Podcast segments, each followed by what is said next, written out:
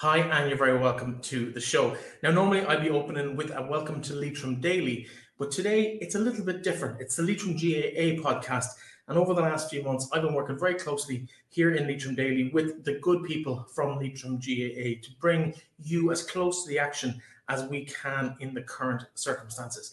Joining me now to talk about, I suppose, where we've been for the last 6 months and what we're hoping for the next 6 to 8 months on the playing pitches up and down the county and the country is Chairman of the County Board, Enda Stenson. Enda, you're very, very welcome to the programme. Thank you so much, Breifne, and it's an honour and a privilege for me to join you on this. And first of all, may I wish you and everybody that takes part on your weekly podcast the very best of luck, because last year it was hugely successful, and everywhere you went you heard people talking about the daily podcast. I have no doubt that this will be every bit as good, and people will look forward to your podcast because you do an excellent job, and it's something that we in the GAA are very happy to be partnership with you on this. Yeah, well, as you said, there's been a lot of talk about where we were last summer and what we can do this summer. We don't really know what's in store. COVID is going to play a huge role in terms of when will we get to start training, when will we get to start playing games, when will we get to start going to games from the people listening to this podcast's point of view? That's all still a little bit up in the air. Is that fair to say? Absolutely. But positivity abounds at this stage, Breifne. I must say that, like, you know, that our county teams, our senior teams, hurlers and footballers are back training the last 2 weeks, and the first matches for the hurlers are this weekend coming, and the footballers the weekend afterwards. So movement has taken place. Everybody is in a good place. Club players will be allowed to start training soon, and we can have club games, even if it's secondary competitions, while county games are going on. We can have them starting from the first weekend in June. So that in itself is good. We have our young players, which is most important. Our underage players have been back in a couple of weeks. And I think of all that was needed, it was essential that our youngsters got out to play in groups, because nobody misses it more than our young players, and I would hate to have lost a generation of players because of the COVID, but I think it has been rescued at this stage, and we're looking forward to what will be a good and a bright summer in all aspects of life, but in particular football. I think we can look forward with a positive approach. Yeah, I think it's going to be a very exciting couple of months ahead for everybody at all levels, from underage right up to the senior championship, which of course will be hopefully kicking off in, maybe, if we're putting a ballpark on it, are we talking maybe August sometime? Best guesstimate at the moment? Best guess, I would imagine that our club championship will take part about the second weekend of August, because we will have a chance to run off some of our games in parallel with county games and with county training, but we will, our club championships will mid-August, which would leave probably a county final the first weekend of October or whatever, something like normal. So we would be looking along those lines. From an underage point of view, we have been given no guidance yet. I think there was to be something some of those days, read the under 20 and the minor age group at county level, but I know that in particular, the minor was never finished last year, and it's at All Ireland semi-final stage. I know that Roscommon are in the All Ireland semi-final stage, so then we couldn't have a Connacht minor championship. So that'll be a few months down the road yet before at least the minors can. Hopefully, the under 20s will be up and running before that. Yeah, and of course, take all of those dates with a bit of a pinch of salt as well, because we don't know what is in store with health advice and government advice and GAA advice internally, both nationally and locally.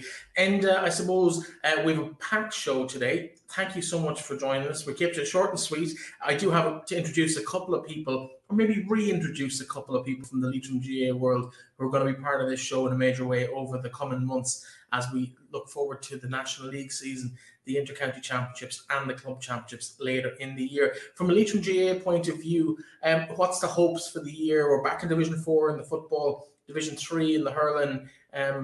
We've a full Connacht Championship in one, and we've the Lory Meagher in the other. What's the hope in terms of, I suppose, where Leitrim might finish up on the field of play this year?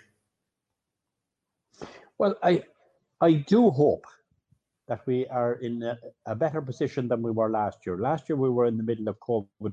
We had a pull-out of, say, games in the National League, things such as that. Then we went into the one game with Mayo in the Championship. I think we're in a better position this year. And going forward, I have no doubt but that we will be in a brighter place. It was hugely disappointing to get relegated last year. And it was Tipperary that relegated us here in Park Sean. And anybody who was there that day would have seen that there was very little among the champions that day. So I just hope, and I know that Terry and the players are leaving no stone unturned at this stage.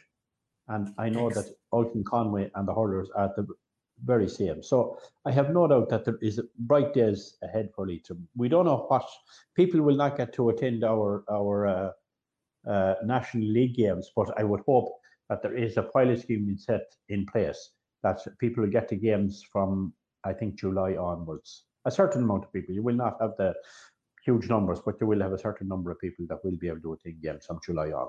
And that will be something to look forward to, particularly from a supporter's point of view, because there's nothing to beat being there and being at the games. Before I let you go, one thing that's caught my interest over the last few months, not because I'll be in any need of it anytime soon, but you're giving away a wedding. You're going to look after somebody's wedding. Tell us a bit about that before we finish up with you. Well, I think Leitrim was, and we must pay huge credit to Lough Rynn for coming on board with us, Lough Rynn Hotel. It was a huge incentive for us to come with them. And we were so lucky that they have come, because you're reaching out to a totally different audience. You're not garnering funds from the people who normally say you're looking to sell the tickets to that. This is reaching right out across the country, right out across the world, and I think it's already a success. No, and we had a draw there, the Mayo Holiday Weekend draw. You might have seen it last night. We had one earlier in the year. We will have another one later on. It's just. It's new, it's inventive, and it's a wonderful prize. And anybody who is lucky enough to win, like it's some prize, 150 people in Lough Rynn House and Gardens for their wedding, all paid for. It's just something else. And I know that any young couple would be so happy and lucky to get it. And yeah. I have to say that we had another great fundraiser earlier in the year, our 50-mile challenge back in January. And I want to pay a huge tribute to everybody who contributed, took part, and helped us out in that. We raised over 100,000 in the month of January, just getting out the wall. It brought the county and every club together. And I think it was so uplifting that time of the year when we were at a low ebb. So the GAA does its bit to bring people together and keep the momentum going. Absolutely. I suppose just to finish off the win wedding bit, €25 for a ticket, the prize, as you mentioned, all expenses paid, wedding up to 150 guests, value roughly about €25,000, well worth sticking your name in the hat. And you've got 5 years to find someone to walk you down the aisle as well. So there's hope for me yet. And listen, I'm going to let you go. Winawedding.ie is where you can find out all that information. But anywhere on Leitrim GAA, you'll find it on all their social media as well. We'll stick it in the description of the show. And thanks very much for your good wishes. I'm sure we'll be chatting to you as the weeks and months progress through the year. And thanks for your support of everything we're doing here. I'm really looking forward to this new partnership. As I said, it's my pleasure. Yeah, as I said, it's my pleasure to have been here on your first show, and I wish you every success going forward. And thank you so much. Enda Stenson there, of course, chairman of Leitrim GAA. But as we spoke about, this is a little bit different. Of course, it's all video now this year. We're going to have a full 1-hour-long show there or thereabouts every week, covering everything to do with the game here in the county, both hurling, football, ladies football. Everything's going to get a mention over the next 8 months or so between now and the end of the club scene. But I did mention we. It's not just me this year. I have recruited a few quite familiar faces from around the county, from various GAA roles around the county. But the interesting thing is all 5 of these players played in a Connacht final for Leitrim. So that immediately narrows it down as to who's going to be with us. We're going to have one co-host every week from a panel, and we're going to introduce you to that panel now. We're going to start off with today's co-host from Gortletragh, played for Leitrim for many, many years, and he joins us now. He needs no introduction, but I'll do it anyway. It's Derek Kelleher. Derek, you're very, very welcome to the show and the panel for the season. Thanks very much, Breifne. Looking forward to the season of GAA, all ends of it in Leitrim. I suppose we're doing a bit of slagging earlier about the different array. I suppose Leitrim is such a long county, and we have from north to south. I'll be kind of carrying the can a little bit, the best I can, for the South Leitrim aspect of it, as people will see further down the show. See, now you're giving away more clues as to who's coming after you. Does anyone, let's make guess a little bit, does anyone compete with that moustache though? That's the real question. That's just, you know what, the good thing about it is, and people, I think, to take advantage of it, everywhere we go outside of our own tight circle, we wear a face mask. So you can do whatever you want underneath that face mask if you want, and people recognise you. When you take it off, it's actually when the fright factor comes in, you know.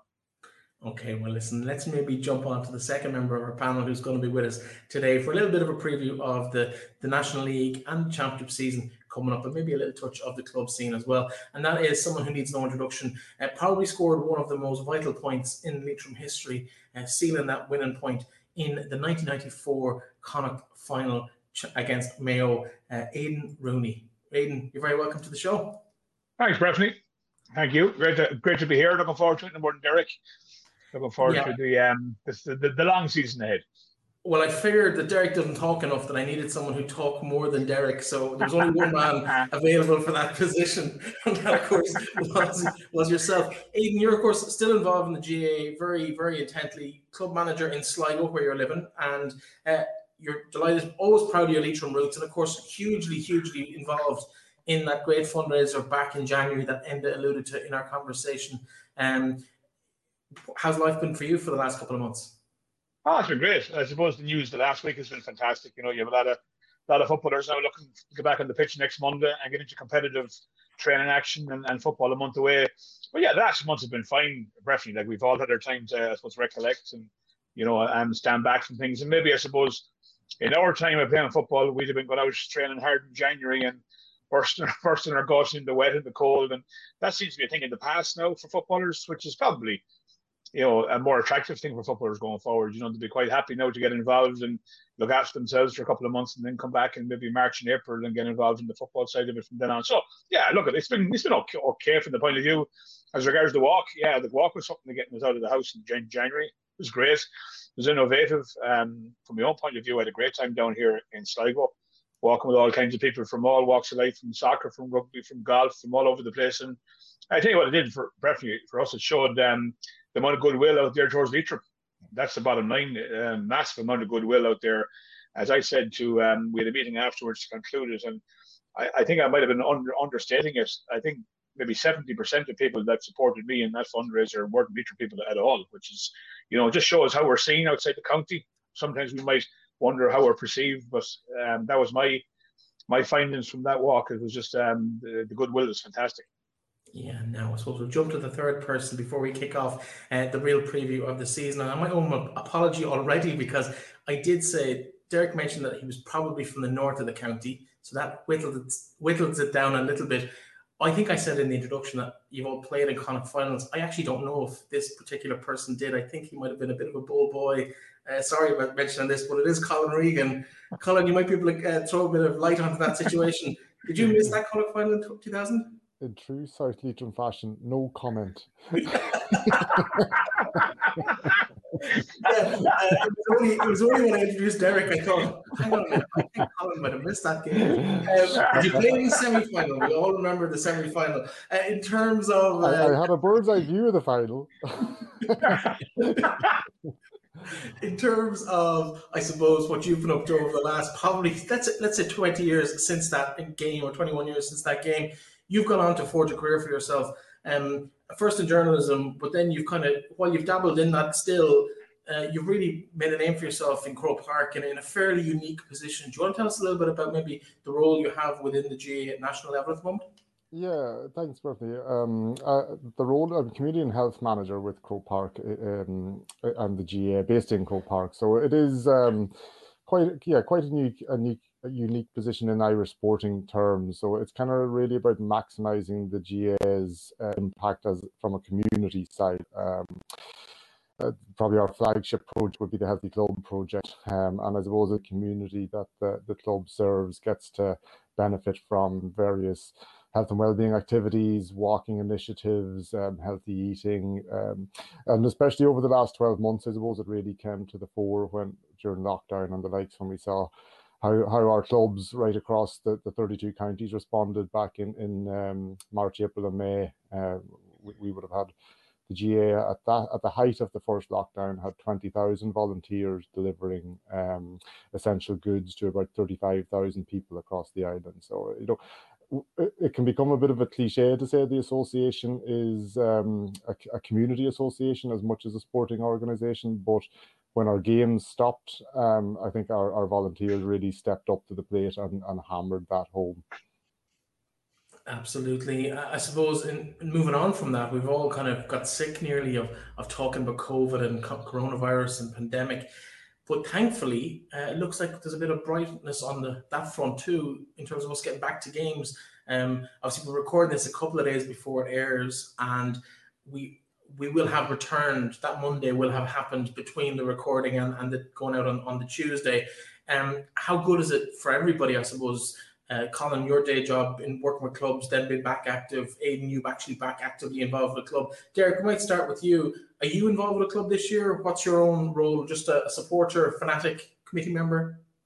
Well, now that you mention fanatic, now that's the kind of that's one that will stick with me until the day I pass on. But I'm out, and the one thing, the most nervous part of my career to date, I have the 4 and 5 year olds in Gortletragh. So you go over and you think it'll last the training session you've done a 2 hour training session that within 5 minutes, the whole lot of it is blown out of the water, you know? So it's learning for me, to see parents. We had our first Wednesday gone by. We got 18, 4 and 5 year olds out. I have a boot full of footballs that Gortletragh GAA have bought with 70 footballs that we're just going to give to kids that are in national school, in the preschool, creche, anybody that's it from the parish, from 13 years of age will get it down, just to get out with your parents, kick ball, get out with your grannies, grandads, because I've seen it. I'm at home working from home since last March. Very, very, very, very great at the start. Very interesting. I suppose since Christmas it's been a little bit trying because the hope, the hope is dwindling a little bit. The vaccination end of it comes back in, and then just to see my own little fella Ruben at 4 years of age, you want to get him out with people. Like we're corrupted as we are. We're in our 40s, and maybe a little bit moving on further. Maybe you never know. But thank you. Yeah, I wouldn't like to leave you out there, Aidan. But look, for the younger crew, we need to get back. And as much as, like Colin has said it there, and I know he works with the GAA, and it's a fantastic organisation, to see in the park the parents out. And you know what? Every one of them keeping their social distance and the kids out. And it doesn't make any difference. They're out in sunshine or rain, and they're kids again, because kids haven't been kids for the last 14, 15 months. And hopefully now we'll win the under-4 championship. Probably a little bit to go before we have an under-4 championship in the county. We might have a chat with some of the county board officials about it later on. Aidan, you're obviously back with the club. Do you have any indication as to yet from Sligo as to whether St Mary's will be back out this week, next week, or a couple of weeks down the line? We're back out on Monday. Sure, we're back to full contact training now on Monday, which is great. There was a bit of a grey area there where you were looking at training senior footballers in non-contact environment for 4 weeks. And the best of us couldn't figure out how that was going to happen. So this kind of announcement from the GAA, I think it was kind of, it had to come, because there was no way you could keep senior footballers engaged doing drills for a period of time. But the GAA have come out today, and they've said that basically we're back to full contact next week, which is great. We have a lot of lads, I suppose, down here at the minute in St Mary's. We have over 60 guys training for 3 teams, which is great, you know. So there's a massive enthusiasm, but this is done, I suppose, really, you know, lads back playing now, I suppose, and looking to play that maybe weren't involved for the last several years. And now all of a sudden, you know, it's kind of focused people, I suppose, and, you know, the value, again, as Colin said earlier on, the value of the GAA and you know, even the community based, but the actual playing of it. We have big numbers. I suppose we're a town club. We should have big numbers, but you know, they're back out again, which is a great enthusiasm among the players. Now lads have behaved very well. You know, even Derek's there, but people, you know, the lads behaved very well over the lockdown. They've got out about their business. They've trained away on their own. You know, and as I said, it's a new venture for the GAA, even with the seasons been split now, which I think is fantastic. You know, from my own point of view, I see now we have county players in St Mary's, and there's no pressure on them. They go and play with their county for their 6 months or whatever it is, and they play away. There's no, I'm not worried about them. They're getting good best coaching at county level. They're able to play their county games without having to worry about their club games. And I think it's just a brilliant innovation. I think maybe in our time, lads, you know, things improve all the time, I suppose, with, you know, trial and error and whatever else. Lots of things were tried and we were playing, but this is fantastic. I think it gives, you know, it shortens club seasons as well, you know, even from the point of view of, you know, putting the time and effort that it takes to run teams, it probably shortens that a little bit.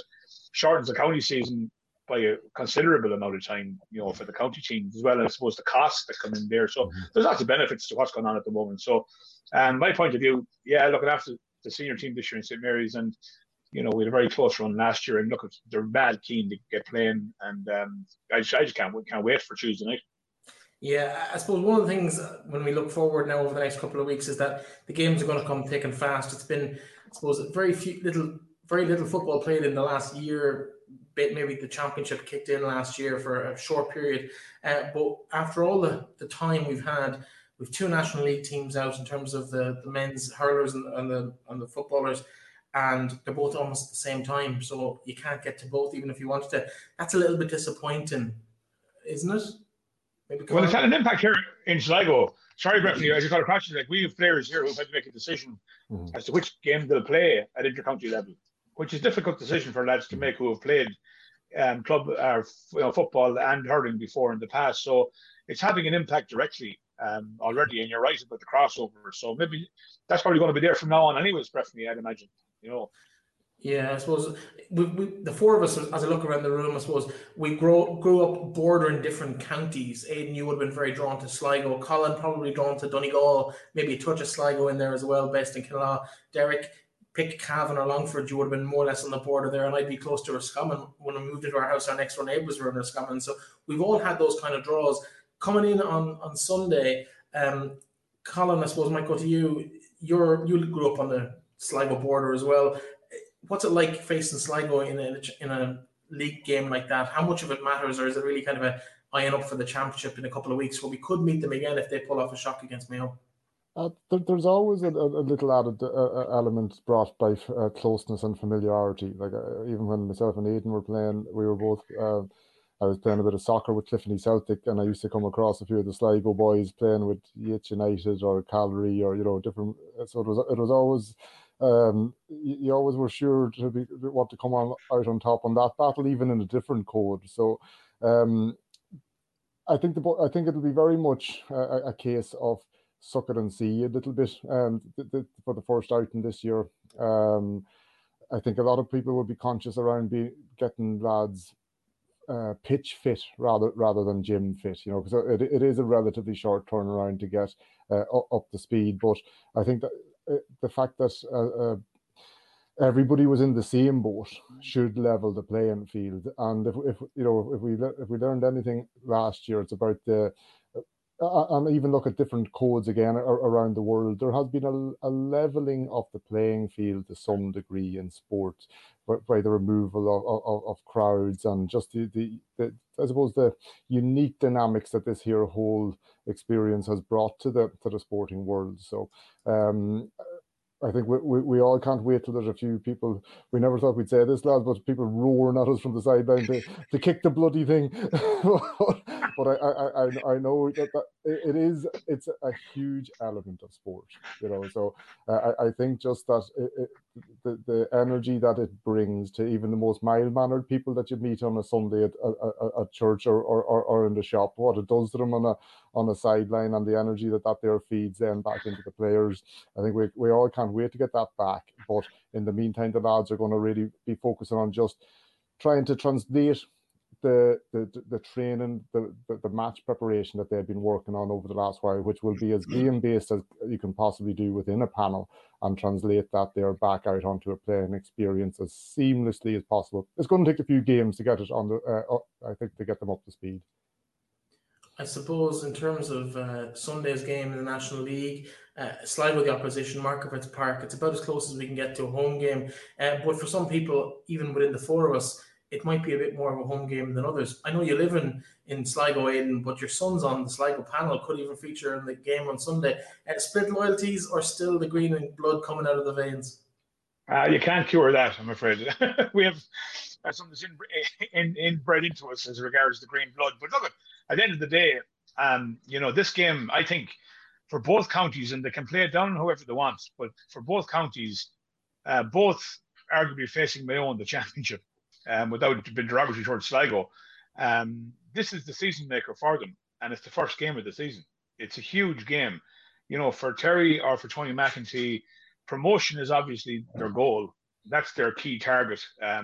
Leitrim had a very good performance against Mayo in the championship last year and came up, whatever, several points short, and that's probably where the dynamic is, especially playing summer football now. The game is at a level where, you know, it's going to be played at summer level. That was winter football last year. But look, from the point of view of the season, I would say, and I'll be at the game from the point of view of the commentary side of it, but I think this game is make or break for both counties, to be honest. And I think it's, as Colin said, it's right up in the air because no team has any preparation done. They're trying to rush in challenge games at the moment and get a bit of structure around their teams. And I suppose Leitrim are ahead in that counts because they have the experience of the last couple of seasons behind them. Very good experience. They've done very well. So I suppose without a loyalty hat on, I think, you know, Leitrim certainly have to be, you know, the slight favourites in this, that they have the experience behind them. Obviously, Ryan O'Rourke, these kind of players are big loss if they're not playing. But I would say it's a winner-take-all game. Like, if you win that game, then I know Sligo are travelling for the next two games on the road to Antrim and to Louth, which is two horrible journeys to have to make. Never mind the distance, but the quality opposition is going to be very strong. So I think, yeah, 16th is a big game. I think whoever wins that game will have a chance of a decent season. The team who loses that game might have a very, very tough season ahead of them as regards it might be short, but they mightn't get much out of it. Well, let's go. We're running out of time here. We've still to talk to Terry and to Olcan, and also maybe have a little chat with Tommy Moran about the passing of Packie McGarty, which of course is a huge issue. It was a huge story in the last couple of weeks, and very, very sad to lose such an icon in the game here in the county. I suppose some of you might not be old enough to remember Packie, but most of you, I'd say, mightn't even stretch that far back. Or do you? No, I don't. Thanks very much, Breifne. I don't. We'll talk to Tommy about that very shortly, but just in case, let's have a quick count, because I know Colin and Aidan, you're going to be leaving us now. We will be catching up more with you in the coming weeks as we go through the season. But neck on the block, Leitrim versus Sligo, or Sligo versus Leitrim, whatever way you want to put it, in Markievicz Park at the weekend. Any predictions on that?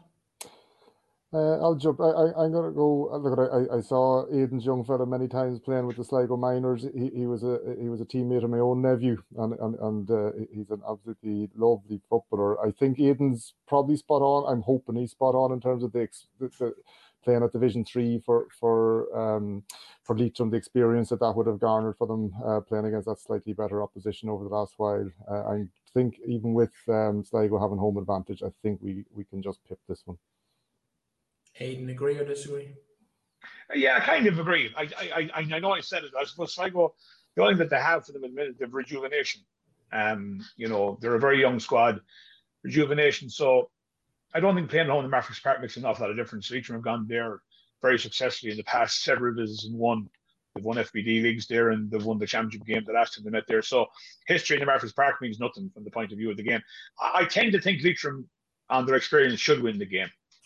Okay, Derek, I know you're staying with us for the hour, but your thoughts echo the two boys, or maybe? Yeah, absolutely. Look, I think when it comes down to the experience in Division 3 and some good performances, and then I suppose, look, when it comes down to it, it's going to be how focused mentally wise all the players are from both teams. And if Terry can get all the lads focused enough for the hour and not get overly excited that we're back playing football to the point of mistakes, and follow the game plan that's there, I think Leitrim will come out with it. But yet again, we might see a rejuvenated Sligo, and Aidan mightn't be telling us the full story. He might have the inside line, you know.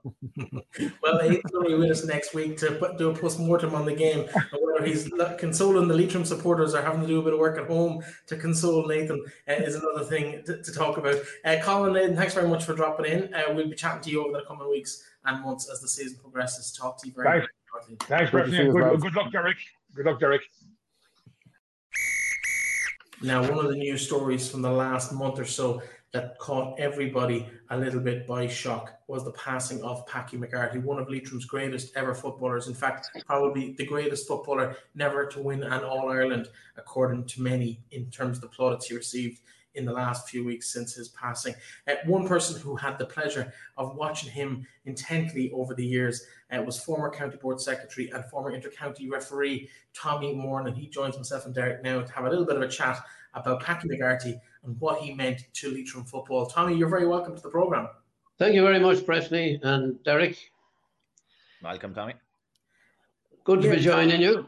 Well, it's very great. It's great to have you, Tommy. And I suppose really, we've all been touched, I suppose, with the stories of Packie's exploits through the 1950s when Leitrim were competing in Connacht finals, 4 in a row, lost to Galway.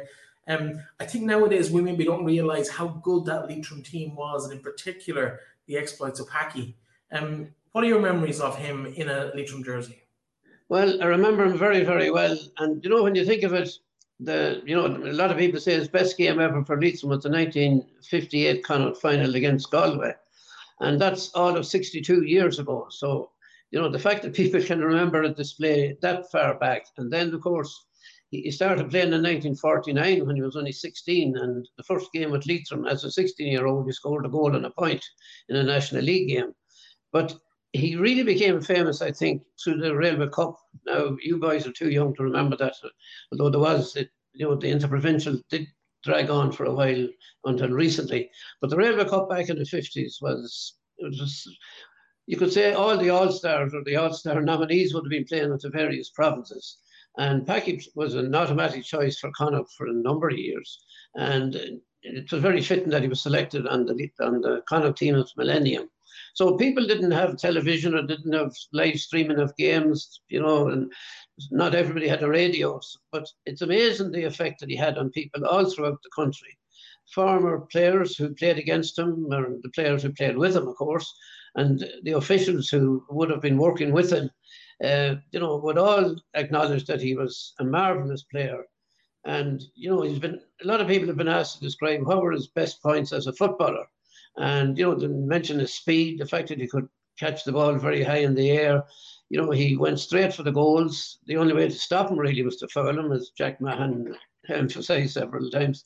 And he could lift the team. Something like, years later, Mickey Martin did the same with Leitrim and Frank Holan and Ben Rinn, and then later on, Mickey Quinn and Derek and his brother were playing. And, there were always some players, but Packie was unusual in that he was consistently good, and he was never dropped. Frank Stockwell and Sean Purcell and Tom Dillon, and Jerry O'Malley of Roscommon and Aidan Brady of Roscommon and Nace O'Dowd of Sligo. And Packie to Leitrim, I suppose, would have been a bit like Mickey Cairns to Sligo. Mickey could score 11 or 12 points in a game, and Packie was the same. And he hadn't it easy because he was working in England for quite a time. And I remember him telling me that he often worked on half a day on a Saturday. And he'd come down off a ladder and just get to Heathrow one time for a flight and get over on Saturday evening. And sometimes he wouldn't even come till Sunday morning. There'd be somebody waiting at the airport for him. Then he'd go play the game, National League games now, and drop him back at the airport and he'd be back at work on Monday morning. So he was naturally strong, and then later on he worked with the ESB. He would have been dragging poles and putting up poles around the place. So he didn't need to go to the gym. He was physically fit always. And I know there's a lot of gym work now and strength and condition and that, but I think that's because most of the players now are in better jobs. They're working in offices and so on. And I remember back in 94, when Aidan Rooney would remember as well, And John O'Mahony was, using the gym with the players, and some of them would be getting it difficult. Fellas like Kieran Mahon and Liam Conlon, and, people who didn't work manually. Then Jerry Flanagan and Mickey Quinn would go out and be lifting the weight up above their head, and, they were naturally strong. And Jerry was surely naturally strong, as many a forward found out over the years. But Packie, to come back to Packie, he was extremely modest.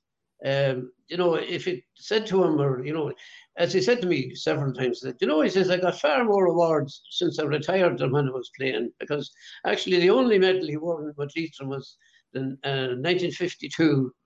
Leitrim played Tipperary here in Ballinamore in the park. And the park had just opened earlier that year, and they won the Connacht final. And then they went, they played Tipperary in the semi-final, but they had won the Connacht final. And that's the only medal that Packie won with Leitrim. Now, he did win a medal. Sorry? Was that a junior competition? That was the junior. Leitrim had gone junior the year before. And then a number of that team, with Carl Flynn and Brian Sweeney and, Columba Cryan and so on. A lot of them, Leo McAlinden, went on to be superstars with Leitrim. But, see, what people often forget is in the 50s, the county lost great footballers, especially to United States. Aloysius Blesson had been on that team, and he went over to Connecticut. Mike Dillon went, Joe Bohan, Mel Cox. There was a number of players had gone. Paddy McTague from Appnasheelan. There was 5 or 6 or 7 and players, and Eddie Rowley, of course, from Mohill.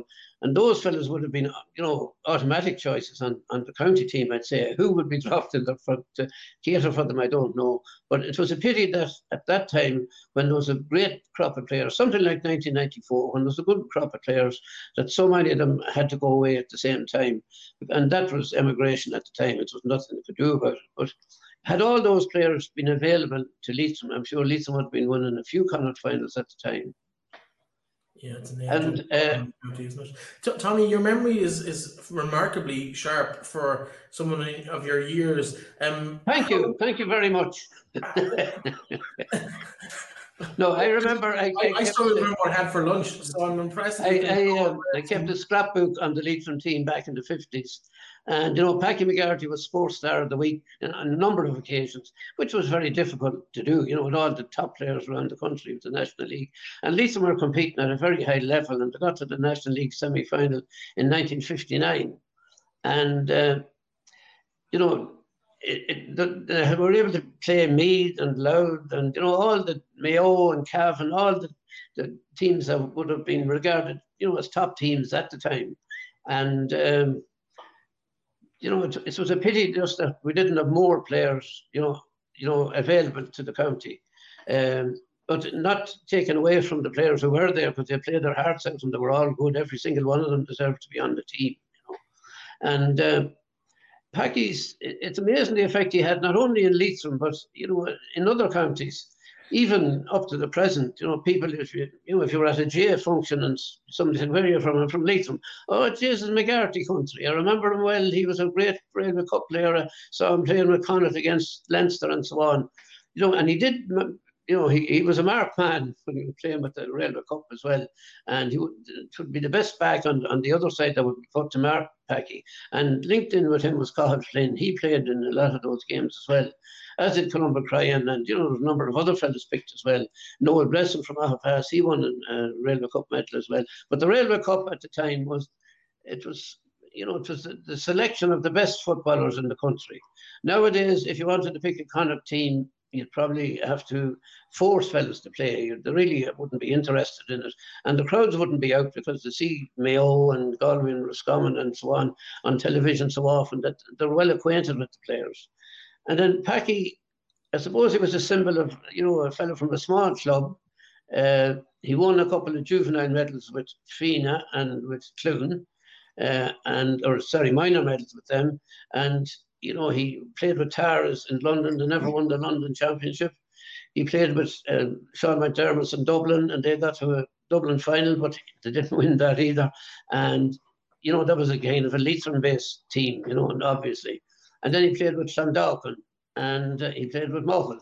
So he played with a lot of teams, and He would have been offered jobs in various counties, you know, if he'd go and play with them.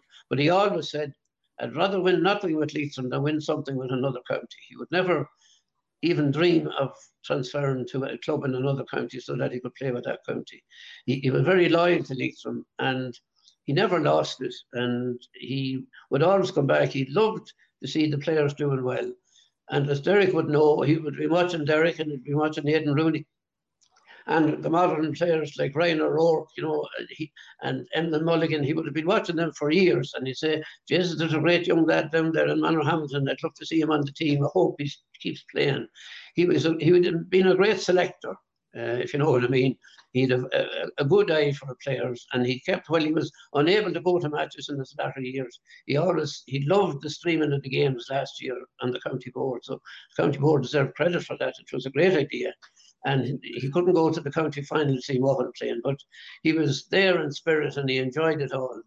And in all the times I spoke, you know, to people about him, I never heard anybody criticise him or say he was a selfish player or anything like that.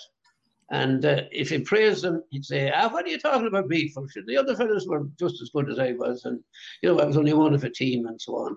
Absolutely. So he was a big loss, of course, a big loss to his family, and they will miss him most of all. But it is amazing that from a lad that started playing 72 years ago and finished back in the late 70s, you know, he actually played in 4 decades with Leitrim. You know, just 49, so that was just 1 year in the 40s, the 50s, the 60s, and most of the 70s. And it's amazing that people can even remember the name, you know, because we used to hear about Joe Keohane and Paddy Prendergast and all, you know, the better from the top counties that would have been winning All Irelands. But Packie was just as good as any of them. And I'd say if he was playing now, he would be an automatic all-star. He didn't represent Ireland, of course, but you lads are too young to remember that. The Ireland team, they used to pick an Ireland team, and then they would pick a team from the universities. They had to be, the lads had to be in college. It'd be something like the fellas playing in the Sigerson now. And Packie would be picked for the Ireland team every year. He's a great man, but he's a great loss, and a very proud Leitrim man and a proud Mohill man, and particularly proud of his family. And it's nice for you and Derek to honour him, you know, to think of him and be honoured him. And people say never be forgotten, but as time goes on, you know, people are forgotten. But the name of Packie McGarty was unlike the last 70 years. He'd certainly not be forgotten for a long, long time. Absolutely, Tommy. We've run out of time, unfortunately, Tommy. Thank you so much for coming on. No. You should have stopped me. I mean, I did try, but you know what? Some things are just too important. And thank you so much for joining us and giving us your time and your memories of Packie on the playing pitch for Leitrim over those 4 decades. I have to finish on this. I had a part to play in the 1958 final, because Paddy Dolan's cousin, Michael Dolan, he played in goals for Longford afterwards. He was the mascot, and I went to the match with Paddy. There was no team bus at the time. And Michael, he picked Michael up and brought him as a mascot.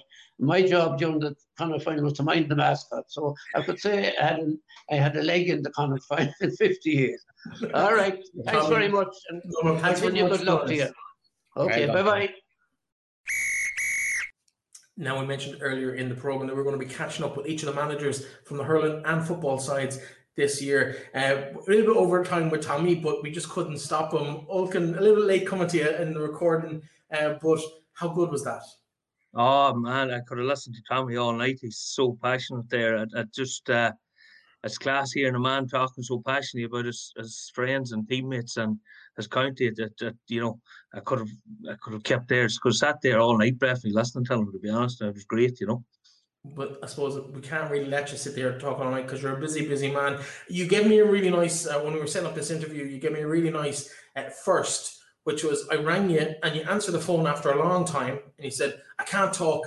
I'm in the middle of training. And to be able to actually interrupt somebody doing anything in the last 12 months, it feels kind of nice. So thank you for that. But you are back in training because you're back out in the National League. We're recording it a couple of days ahead of time, but essentially, as people read this or watch this, they're going to be, Sunday is the day for you, 2:00 in Park Sean McDiarmid, and of course, Louth, the visitors. Excited to be back on the sideline, excited to be back playing hurling? Oh, yeah, absolutely. It's Sunday week. We're actually out, Breifne, Sunday week now. It's not this Sunday, so it'll be... That'll be and Park Sean, yeah, and really so happy to be back on the field. First of all, like it's you know, just to sit back and watch the lads swinging a hurl and pucking a slit there, like it's some tonic after the last few months. At the end of the day, and you know, really looking forward to the league. There's no point in crying the poor mouth about it. We're probably one of the favourites to win the league. I'm not going to hide behind it. We know that. And Louth are probably there with us as well. We lost the league final last year, so we feel we have a point to prove. And Louth are the current Lory Meagher champions as well, so they'll feel the same. They're coming off a great victory at the end of last year, and we managed to retain Nicky record status. So it's really going to be a good ding dong. Can't wait to get out and get at it, you know. Olcan, can I just ask you a question there in regards to all the lads training on their own? Had you set up through, we'll say, your Zoom meetings? I know that this had gone on with an awful lot of clubs around county, or in every county, that you had your Zoom meetings and that all the information on what to do was given out, because I have seen, and I've never seen as many fit men and women running the roads in County Leitrim in all my life. And it's fantastic to see, because we don't see our inter-county ladies, footballers, hurlers. We don't know who they are. Now we're starting to know who they are when we see them out on the roads, wonder who they are, and the interest levels are starting to rise. So in what way did you get the lads all to start preparing? Because I know it's hard to have a couple of weeks lead-in into your first important game. Well, look, I suppose we were lucky. We had the lads, you know, their testing and their strength and conditioning programs and all actually set up before the lockdown came. So we were ahead of the ball a little, but now lockdown came, there weren't no access to gyms and things like that. But we were doing, you know, twice a week, Tuesdays, Thursdays, we were doing full body weight workouts on Zoom. Like, and there were serious workouts, there were tough workouts, and the lads were doing all their sprints and running on their own. And of course, like you said it there, the clubs were bombarding them with stuff as well as us, you know, so they were getting absolutely littered with stuff to do. And I have to say, I've never seen 32 lads come back in better shape in my entire life. We warned them, you know, it was quite obvious when, you know, the end of January come along, start of February come along, the writing was on the wall. It was going to be a short county season one way or the other. It was going to be, you know, we didn't know if it was going to be county or club first, but we had to prepare that it was going to be county first on our behalf. And we knew that, we kept telling them, if you don't prepare properly, you're going to get found out in the first week or two back at training. And thank goodness every one of them has come back in serious shape now. In fairness, I've never seen the lads that have come back are in fabulous nick now, fitness wise. So it actually left our couple of weeks easy. That we were just doing stick work and ball work and keeping the fitness going, so that will hopefully bode well for us. But as you know yourself, you can train as much as you want, but until you get on the field, you don't actually play a match. You never really know where you're at, and that's where the lack of challenge matches the last, I suppose, week or two has been a problem. But that changed yesterday, so we're hoping to get a challenge match on this weekend now, and then we'll really tell where we're at, you know. Yeah. And there, in regards to, I know the challenge games, like, and it was mentioned earlier on the programme, that more level playing field for across all counties. Now, that's not saying that championships won't end up in a round, you know, within the top five teams in the country either way. But like, not getting the challenge games, it will be a little bit rusty at the start. But like, when you get your stick work in, like, are you confident enough that the lads will be able to go out mentally wise? Because there's an awful lot, we're talking here in the sports program, there's an awful lot behind us here that's going on, and we're wondering between jobs, working from home, has it benefited in ways people been more local than, we'll say, working in Dublin, working away? I know what you mean. Well, first of all, to touch on the challenge matches now, the last two Sundays, you know, we've had in-house matches, 15 against 15 in Park Sean, and honest to God, the standard and quality has been fantastic. You know, it's really benefited you know, the squad. Like we might be a bit different than the footballers this year. We've turned the squad around a little bit. We brought in maybe 8 or 9 lads, new lads onto the panel, for example. We brought in 3 or 4 young lads, and 4 or 5 lads have come in now.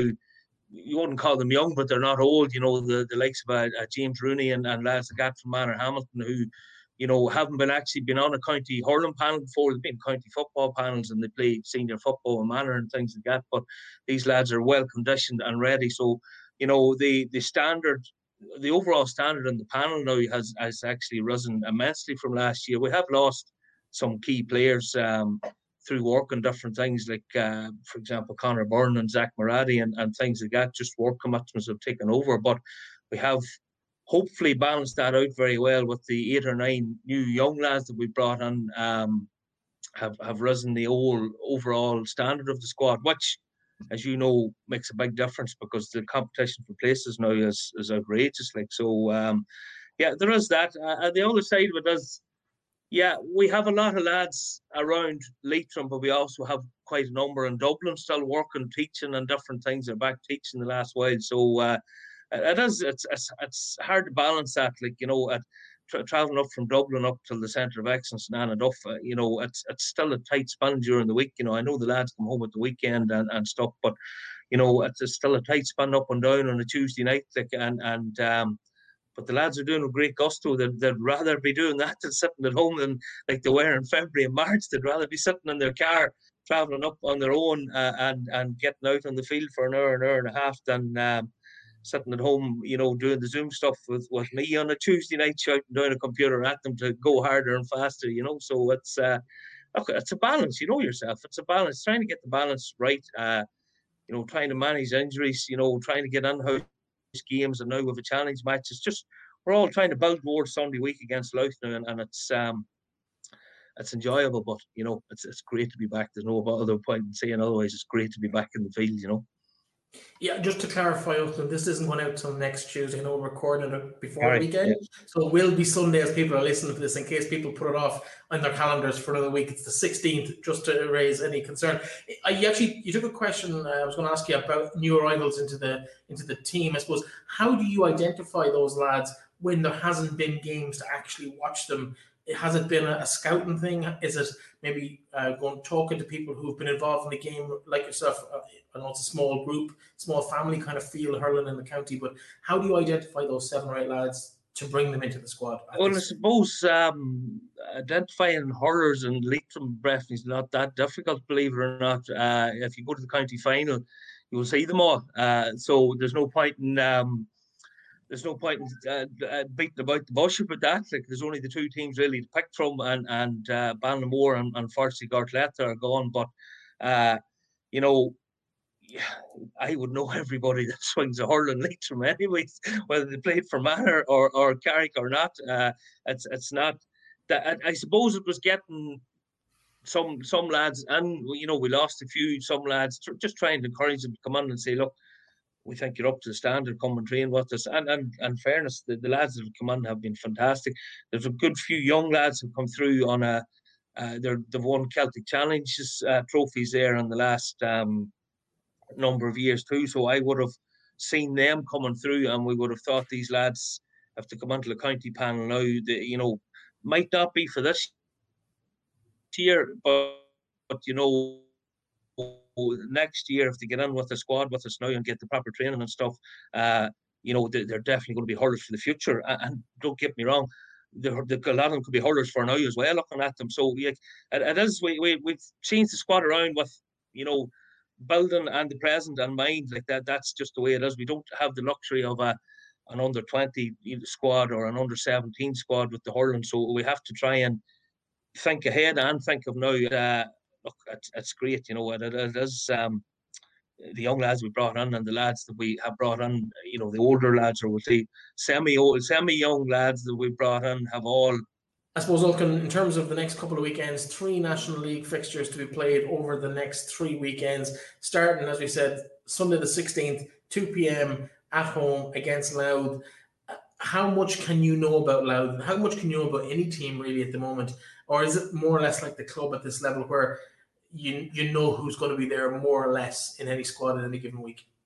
The unpredictability of this year in particular will be very difficult. You don't know, like, for example, we haven't brought in anybody new from outside the county. We haven't brought in anybody that hasn't been there before, bar the few lads that are inside our own ranks. But every team at our level is able to bring in, you know, three players from outside the county. So the likes of Louth could have three lads from Dublin living in Louth playing with Coola or some, you know, top club team playing with them.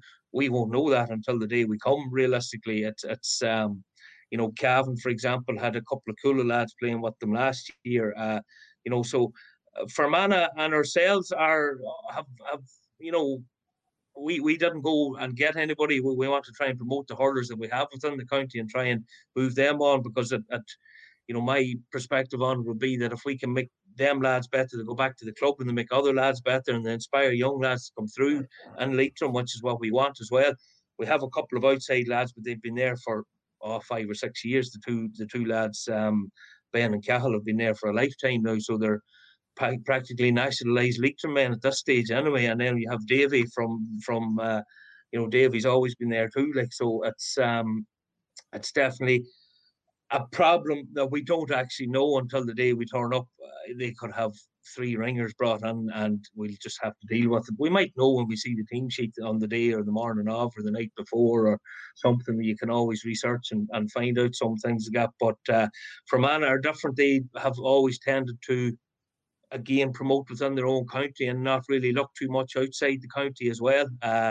But they do obviously end up with one or two lads. I think they had a lad from Limerick playing with them last year. He was living in the Skilling or somewhere around there, for example, you know, so he was playing with them. But you always have that potential. But yeah, look, you don't know until you get out on the pitch. You don't know really a lot of the time, especially in the league. If you get around the league over, you'll find out a lot more. But it's the first round is always, I suppose, you're going into a little bit of new territory every year, you know. Yeah, I suppose finally, this, obviously the league is ahead of us. The championship there as well, the draw done recently. Your thoughts on the ambitions for the year? Is promotion a realistic target? What about the championship hopes? Look, championship, you don't enter into the championship to do anything else. Only one at Breifne, that's my attitude. You know, we went into the Nicky record last year. We were favourites to be relegated. There was two teams being relegated last year, and we didn't. We played Mayo in the All Ireland semi final or the Rackard semi final. Hurled with them for 40, 45 minutes, but you know, I suppose a little bit of inexperience, a little bit unlucky, conceding a goal and heads dropped a little bit, and probably lost the last 20 minutes convincingly. Mayo went up a gear and ran away with it, and our heads went down. But that's something that players will learn from. They'll be fit to use going forward now. Like they're such a great bunch of lads to deal with. You know, the hurlers, the bounce back, the resilience they have. You know, the intelligence they have. You know, you can. They always want to learn. Like, you know, you wouldn't have anybody that would think they know everything. If you take them to one side and you explain something, tell them, they listen intently. You know, we have a hurling coach in. He's a top man, and ourselves and myself and Clive and Alan and the four of us there, and Declan Deacon as well. You know, if you give them a piece of advice, they take it on board and they try to make themselves better, which is brilliant. You know, really is very good to deal with lads like that want to learn and want to improve and want to make themselves better. And hopefully, we've got a very tough draw in the championship now. Definitely, don't get me wrong. We got Mayo away and Donegal at home, and they were both in the final last year, and Donegal won it. So it is a big ask. But then the prize to beat one of them, to be in a semi-final again, is also massive. So it's that's the way we'll be looking. We'll be looking to go out and beat Donegal and looking to go out and beat Mayo and top that table and go straight into the semi-final and win that and get into the final. And when you get into the final, you know, it's anybody's game then. Whoever handles it the best. Yeah, still a lot of hurling ahead of there, but it all starts on Sunday in Park Sean McDermid. I think that game is possibly going to be live streamed by Leitrim GAA. I don't know if the details of that have been confirmed yet. Keep an eye on Leitrim GAA social media through the week, and I'm sure details, if it's going to be, will be shared on that in due course. Olcan, thanks for joining us. Best of luck on Sunday. No problem, lads. Take it easy now. Stay safe. Yeah, well done. And you know, one last word on it. It's great to see such passion been shown for a bit of growth within the county. It's really no. I admire that sort. I admire it because it's the only way we're going to grow within Leitrim and grow Leitrim people. Okay, so well done. Keep going. That's one of the reasons I took the job. I said it was going to be my policies anyway, one way or the other, and I wasn't going to try and overlook any of the lads that we have at the end of the day. You know, so it's. That's the way it'll be when I'm there, anyway, D, that's for sure, you know. The body column. Oh, bother, lads, you take it easy now. Perfect. Good luck. Of course, the footballers start their National Football League campaign in Division 4 this Sunday afternoon. They're making the short journey to Markievicz Park to face Sligo, as we mentioned with Aidan Rooney and Colin at the start of the programme. We're joined by the Leitrim manager, Terry Hyland, now. Terry, welcome back to the programme in its new guise as the Leitrim GAA podcast. It's great to have you on the show. Thank you. It was good to be with you, lads. You've had 6 months to kind of get your head around this season. I suppose there's been a lot of uncertainty. There's been a lot of unknowns in terms of return dates, what the season was going to look like. Now we've pretty much all of those things, at least in the short term, confirmed. It's Sligo, Sunday afternoon, 3 o'clock throw-in. You must be delighted just to be back, having games coming lined up in the next couple of weeks. Yeah, look, it's good to be back on the pitches. And from that end of view, you were saying about having the last 6 months to think about it. We didn't really have any time to think about it because we didn't know what the future held for us. And, you know, we had the lads doing programmes and all that sort of stuff. And, you know, probably lads were starting to wane off a little bit on the patient side of things as when or will this ever happen, you know. And look, I think everybody was just delighted to get back out onto a pitch. I suppose it is when it's great to be back. But when you have, I suppose, with new players possibly coming in to the panel, we don't really know, I suppose, because as long with yourselves that have been involved in managing the intercounty team, we didn't know whether there was going to be any club football, underage football coming along. Now, it has started to open up. The GAA have come out in the last number of days, in the last week, which has given a little bit of hope, and hopefully the numbers will stay level and that we'll have a summer of football. But is there anything for anybody that'll be watching coming into a new league campaign? And I know it's a North League campaign. Is there any interesting talent that we want to be kind of looking out that are coming into the panel from, we'd say, what was last year? Because I know it was very hard when there wasn't that many club games and nothing happening to date to see anybody playing this year. Well, that's true. Look, but you've probably seen Tom Pryor got a run in our last game, and David Broon and Reardon and lads like that haven't had probably experience at higher level, you know, and they've been walking away solidly. And the last couple of weeks again, they've started to show a little bit of talent. And even Donald Casey, and Donald picked up a little bit of an injury, and he hasn't been fit to partake in training for the last couple of weeks. We hope he'll be okay again for the Roscommon game, or the Sligo game, sorry. But these young lads are what the future of Leitrim football is about and what we're building towards for Leitrim, on top of the experienced guys that are there. Yeah, it's great. It's great to see it because I suppose at the end of last year, we're 15 months into whatever it is. Well, we know what we're dealing with in regards to the COVID, but a lot of us and quite possibly a lot of your own players for considerable lengths of time have been working from home now. Has that given a little bit of a maybe for over the last number of weeks getting back, has it brought it a little bit easier on players attending training, been available? And in regards to, I know that I don't think you had used the Zoom, but the fitness levels for lads coming into a Sligo game, because we'd say we would have been talking to Aidan Rooney earlier on, and he touched on his son possibly playing with Sligo. So we're kind of looking at, because it seems to be the future now at the minute of, if you want to call it, online training and the biggest trust levels between work and playing sport that managers have ever had to show. So how has it been working for yourself and Leitrim?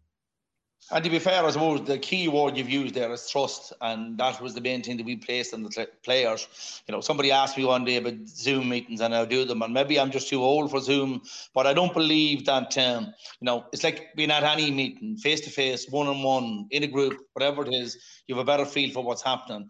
Zoom meetings are fine, and they're a great way to communicate. And as I said, they're a bit like text messages. The bus is going to be there at 8 o'clock, are you going to show up? And now, you know, within a few days when lads get back, have they been training, have they not? And to be fair, the lads obviously within a good shift, because we've done the testing on them, they come up quite high. Any disappointments, without naming players, or are you happy across the board with the lads who've come back, the condition they're in? Well, you know, again, you're never going to get 100% of everybody coming back in 100% the way you want them. You know, shall we say that 98% come back, and that's not a bad batting average for any squad.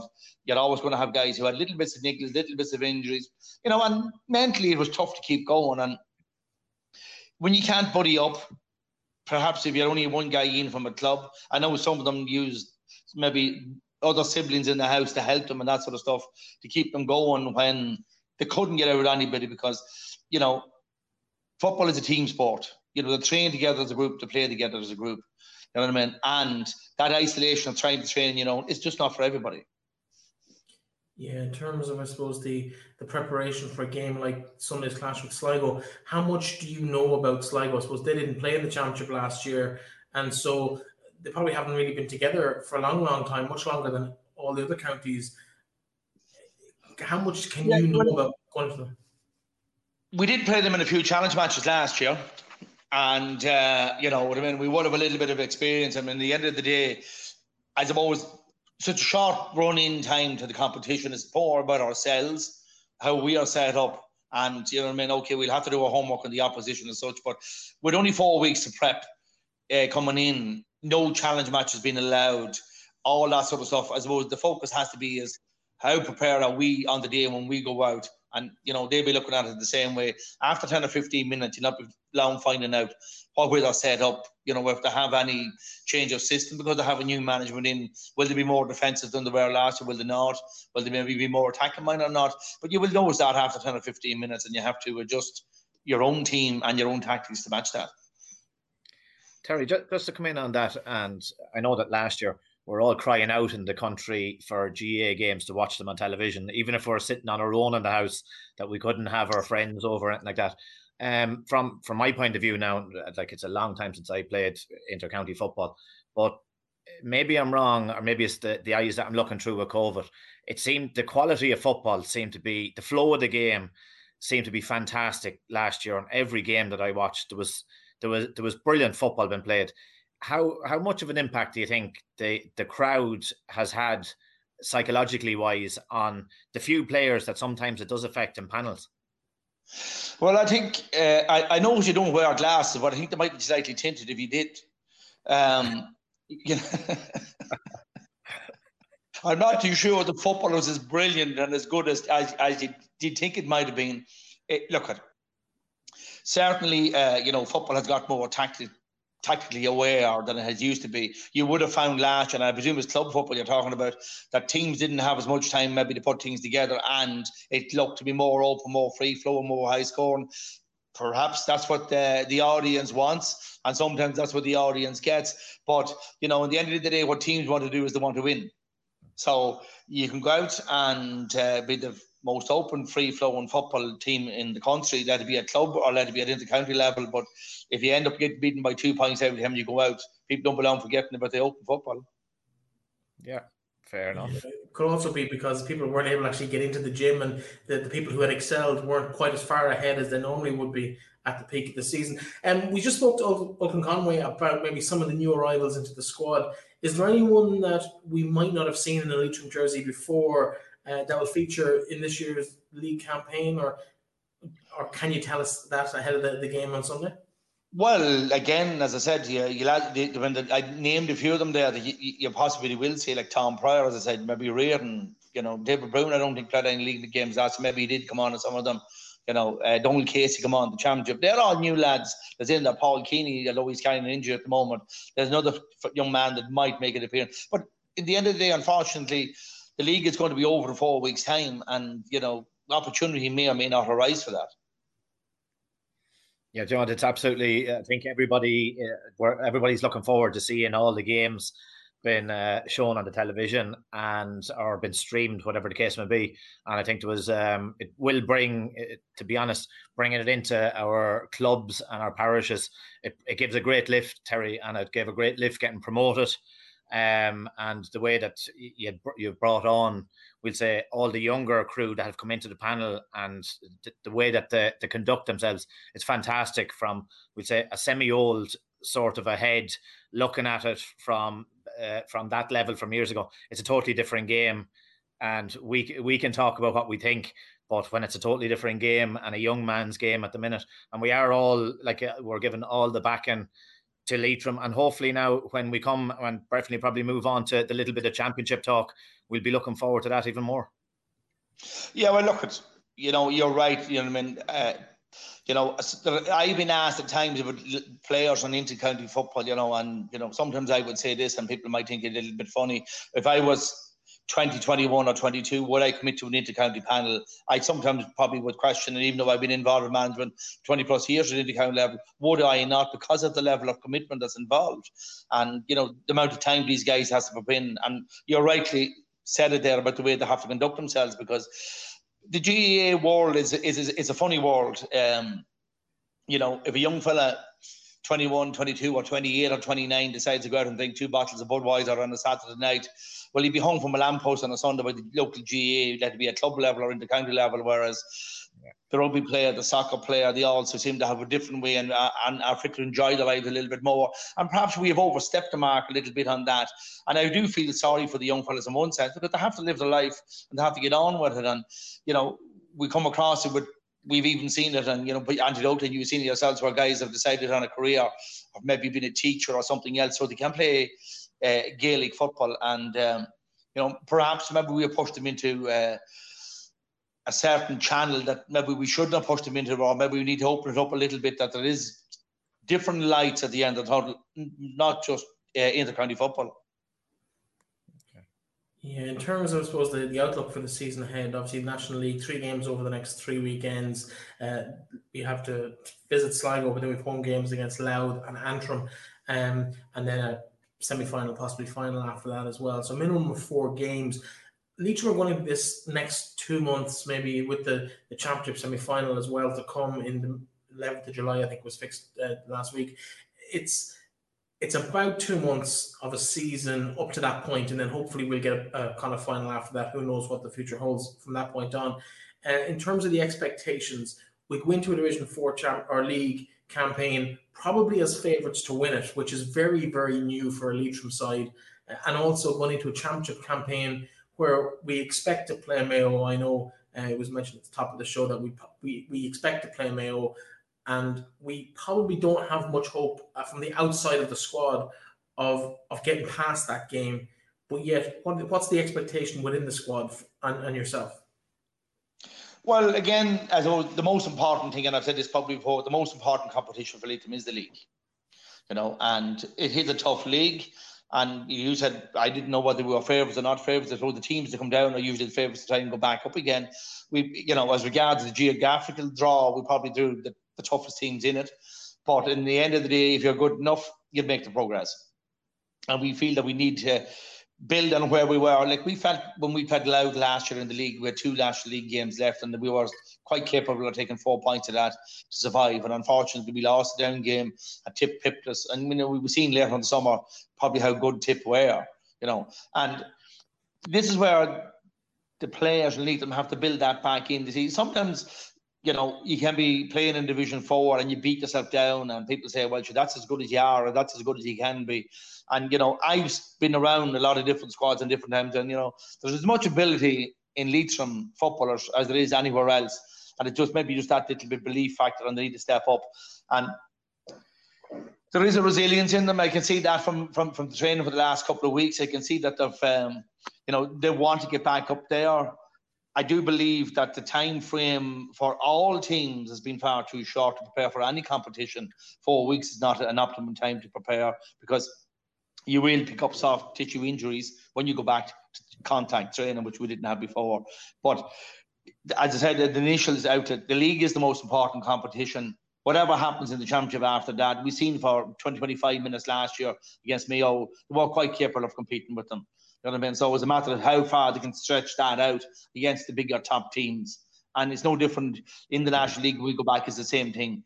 When you're on top, you have to stretch that period on top, at least to make sure that you're dominant at the end of the game and that you're the winner at the end of the game. And players are there, they're quite capable. It is up to, as always, as us as management, to make sure that we get it out of them.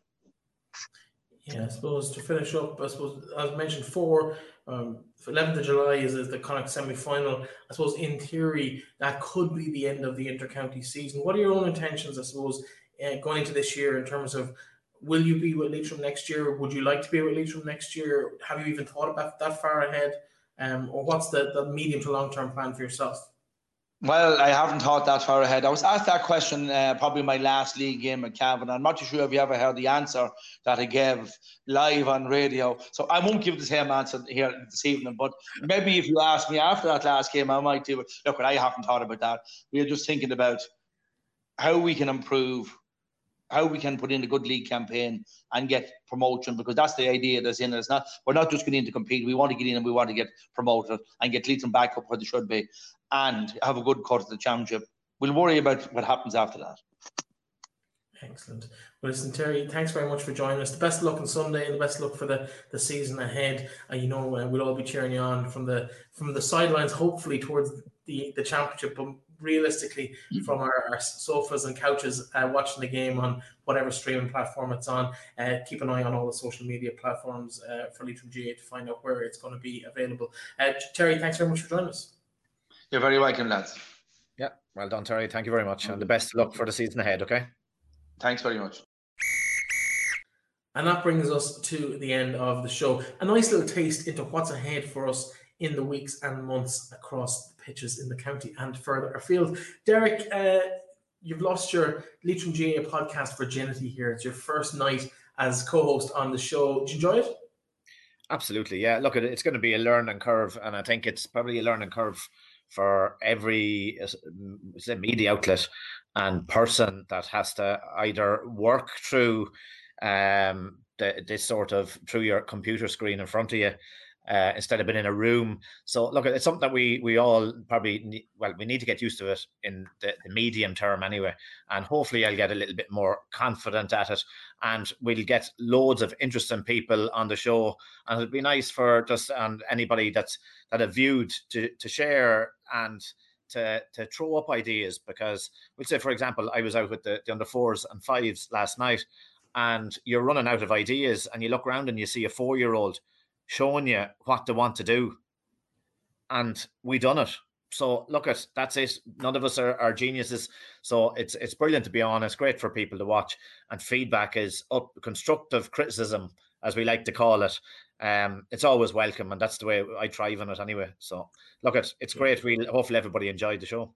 Yeah, we better just correct the mistake we made earlier in the show. Then you're not the manager of the under 4s and 5s. You're the assistant manager of the 4s and 5s in Gortletragh. You're letting the 4-year-old decide what's going to happen at training. Well, to be honest, with 42 years of destructive confidence in myself, yeah, maybe it's safer to stick to the 4-year-old. Listen, as we mentioned earlier, we'll have Aidan Rooney with us next week, looking at the National League game between ourselves and Sligo, with an eye forward to the following weekend. We'll also be looking at the hurling and the ladies' football in the weeks to come. It's going to be an exciting year, and we do hope you'll stick around and enjoy us. This website, or this podcast, is going to be available on the Leitrim GAA website, also on the Leitrim Daily platform, and on our new sports brand, which is finalwhistle.ie. So you'll pick it up on any one of those three if you click into it. It should be easy to find it on all three, and the social media for all three platforms as well. It's the Leitrim GAA podcast. Search for it on Apple, iTunes, Spotify, Google Podcasts, wherever you like to listen to your podcasts, and follow us on social media. Leitrim GAA obviously have their own connections, Leitrim Daily as well, our accounts, and the Final Whistle for the sports stuff. We'd love to have you around, and we'll be chatting to you. As Derek said, please get in touch. Let us know what you want covered, if you've got news, if you've got events coming up, if you've got fundraisers that you'd like us to give a shout out to. Don't hesitate to get in touch. You know where to find us on any of our social media platforms. We'll talk to you again next week.